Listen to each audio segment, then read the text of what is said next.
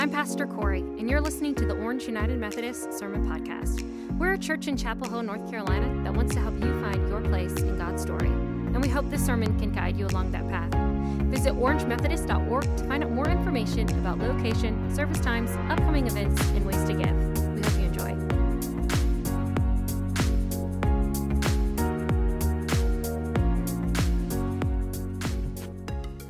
Good morning, church. I'm Adam Seat, lead pastor here at Orange, and I'm thankful that you have chosen to spend this time with us this morning. Can you believe it's the fourth Sunday of Advent? It just seems to have gone by so fast. And so, as we draw closer and closer to that special day, I invite you now to enter into this time, preparing our hearts and minds fully to receive that which God has for us. Let us pray. God of grace, God of mercy, oh come, oh come, Emmanuel. Today, as we draw near with one another, Lord, I pray that you might speak to us. As we have already received your word, as it has been written now, would you trans, uh, speak to us once again? Lord, take the words that proceed from my mouth, change them into the words that we need to hear as individuals and collectively as one body. Lord, we pray this in the name of Jesus and through the power of the Holy Spirit. And all of God's people said, Amen. Everyone dreams at night. Now, I hear some people say, I never dream or I don't ever remember the dreams that I have, but we all dream at night. And I know that I've experienced it before where one time my wife had a dream and I was in it and I did something that she was not happy about. And when she woke up, she remembered every detail of that dream. So much so that I suffered the consequences for days. She couldn't even hardly look at me. She was so mad. And I had to remind her it was just a dream, it did not happen. But sometimes those dreams seem so real. I often have had those kind of dreams that I'll wake up and I'll have to try to ask myself, did that really happen or not? In fact, just a week or so ago, I woke up with one of those dreams. In that dream, it was so vivid. It was Christmas Eve. And as Pastor Corey just mentioned a few minutes ago, we had planned out so many of these worship services, inviting 25 people at a time to come and attend and worship. And we were so nervous because it seemed like every day that we added a new service, uh, it was getting filled up and we'd have to add another. And the demand was overwhelming. But we were prepared, we had thought through everything. And then in my dream, it happened. We show up, we're ready for the first service. We go out, and instead of finding 25, we find 200 people have shown up. And we're wondering, what are we gonna do? What are we gonna do? We thought we were only having 25, and now we've got 200 out in the parking lot.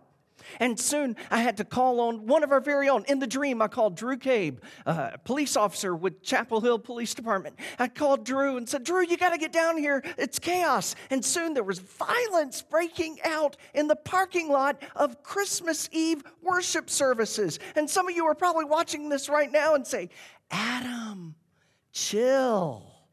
Yeah, you're probably thinking I'm a little stressed about Christmas Eve. Well, I am.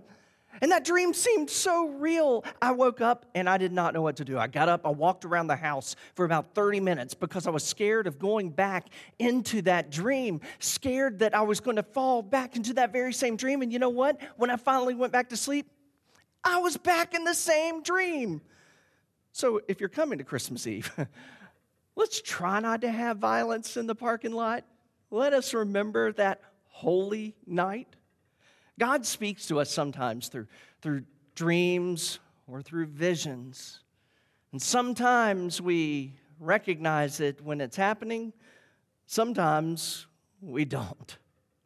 I know that when I look through the scriptures, I love when I find all those different times that, that God speaks through, whether it's a vision or a dream. I mean, we think back to how God gave a vision to Abraham and reminded him of the promise, of the covenant that he had made with him. We're reminded of how Jacob, Jacob had a dream of angels ascending and descending upon the ladder to heaven. We know Joseph, son of Jacob, he was a dreamer. He had dreams of his brothers bowing down before him and worshiping him. But not only was he a dreamer, he was one that interpreted dreams. God spoke through those dreams. God has used visions and dreams throughout the scriptures to break through the consciousness of humanity. Now, when God spoke to Joseph, God spoke to Joseph in a dream. Joseph, that, that Mary was with child, and that that child was to be Emmanuel. And that he would truly believe and know when he woke up that this was the Son of God. Now, unlike when God spoke to Joseph in a dream, to Mary, God sends Gabriel. Gabriel shows up in person. Well, I guess we should say in angel. He comes and he appears right there to Mary.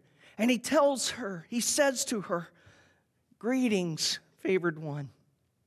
And I can only imagine when this happens that Mary probably had to think, Is this really happening? Am I dreaming? Is, is this real?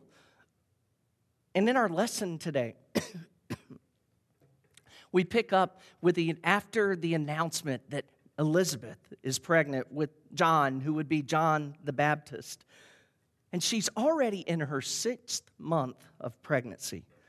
And that's when Gabriel appears. Greetings, favored one. The Lord is with you. Now, Mary had to be thinking in that moment, Holy Emmanuel. And Luke records that she was much perplexed and pondered what sort of greeting this might be. And then Gabriel lays it all out for her. Don't be afraid. You found favor with God. You will conceive and bear a son that you will name Jesus. He will be great. He will be called the Son of the Most High, and God will give him. Excuse me. Could I? So Gabriel's laying it all out. and he's saying that this is what will happen. It's not that it's already happened. No, Gabriel's announcing what will happen. And Mary may have already heard all of this about finding favor with God and that she will conceive and bear a son named Jesus. And she might have at first been thinking, oh, that's great. Joseph and I are going to have a child. But as Gabriel continued, she began to hear this would not be Joseph's, this would be the Son of the Most High. Mary asked, How can this be since I am only a virgin? Well, Gabriel had that answer for her as well that the Holy Spirit will come upon you. The power of the Most High will overshadow you. The child will be born, will be holy, and he will be called Son of God. Now, as Gabriel is announcing what will happen, he now gives her this information that she may not have already known. Elizabeth is in her sixth month of pregnancy with a son. And even though everyone had thought that Elizabeth was barren because she was way beyond childbearing age, he, he, he tells her that Elizabeth is with child. And I don't care who you are, but what he says next is a real kicker. For nothing will be impossible with God. For nothing will be impossible with God. Right there where you are, say that with me. Nothing will be impossible with God. That's a, this beautiful message that he's giving to Mary in this moment. As she's received this news that she is with child, it'll be from God, and that her relative Elizabeth is already with child. Nothing will be impossible with God.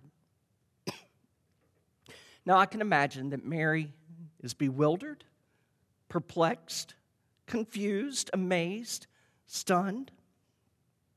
But she replies, Here I am servant of the Lord. let it be with me according to your word. The news that Mary has received has got to have been disorienting and bewildering, and because it was threatening to her life. Now we know ultimately that Mary will sing, My soul magnifies the Lord. But she's not ready to sing just yet. Can you imagine how completely alone Mary must have felt at that moment? The news that she has received, as wonderful and amazing as it was, it had to be terrifying and confusing. What would Joseph say? What would Joseph do? What would everyone say about her? What would her family think? What would her friends think? There was certainly no one else who could understand what Mary was going through. Or was there? As Gabriel told her about Elizabeth was with child, maybe Elizabeth could somewhat understand. I mean, Elizabeth was already in her sixth month of pregnancy, and you can imagine the looks and the stares that people gave to Elizabeth, a woman that age. What's she doing? The whispers behind her back. Perhaps Mary thought that if there was anyone who could imagine what she was experiencing, maybe it was Elizabeth. And so the scripture says then that Mary hastily set out in that 90 mile journey to Ein Kerem, which is where it's traditionally believed that Zechariah and Elizabeth lived, not far from Bethlehem. And so it takes this several days' journey that she surely had traveling partners because it would be unsafe for her to travel alone, especially such a distance. But I imagine even though there were people there with her, she felt alone. Carrying this news that Gabriel had given to her, I can only imagine how overwhelming that must have felt. I bet she didn't tell anybody. I bet she kept it all to herself because who would believe her? Who would understand? Who could imagine? And so, as she's on that journey, I can see her processing that. Did that really happen? Was it just a dream? Did I really see Gabriel? And after that several days' journey, they arrive in the hill country of Judea. And she arrives at the home of Zechariah and Elizabeth. And upon greeting, Elizabeth feels the baby leap within her. And as this is in her sixth month of pregnancy, it's neat to imagine that this might have been one of the very first times she ever felt the baby kick or move like that. And she's overwhelmed. She's overwhelmed with this Holy Spirit that the scripture says immediately the Holy Spirit consumes her, overflows. And she begins to exclaim, Blessed are you among women, and blessed is the fruit of your womb. Why has this happened to me that the mother of my Lord comes to me? For as soon as I heard the voice of your greeting, the child in my womb leaped for joy. And blessed is she who believed that there would be a fulfillment of what was spoken to her by the Lord. Now, now Mary's ready to sing. Yes, then, only after Elizabeth's greeting is when Mary breaks forth into song. My soul magnifies the Lord. Why only now? Why didn't she sing the Magnificat after Gabriel gave her the news?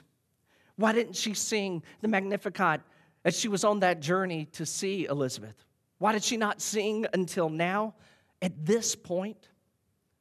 Because now she knows she's not alone. She's not alone. For that news that she had received, Elizabeth has now confirmed. And now she can break forth into the joy of what the Lord was doing. She was no longer alone, and she knew God was with her. In these moments, we feel so alone in this time of isolation as we withdraw from others and we miss out on different gatherings and celebrations and times of being together, it feels so alone. And we may even be looking back over this crazy year and thinking, did this really happen? Who could have dreamed what we've been through? But I believe that even in this time, even when we feel so alone, that God is still speaking to us. And God is saying today that God, He is with us. You are not alone. And even though, like Mary must have felt like she was the only one, even though she probably felt so completely isolated in the news that she had received, once she understood that she was not alone, she can break forth and give that praise and that glory and magnifying the Lord. May we look for the ways that God is breaking forth into our consciousness May we look for the ways that God is showing up in our lives even in 2020. And may we look for the ways that we can share that love so that everyone knows they're not alone.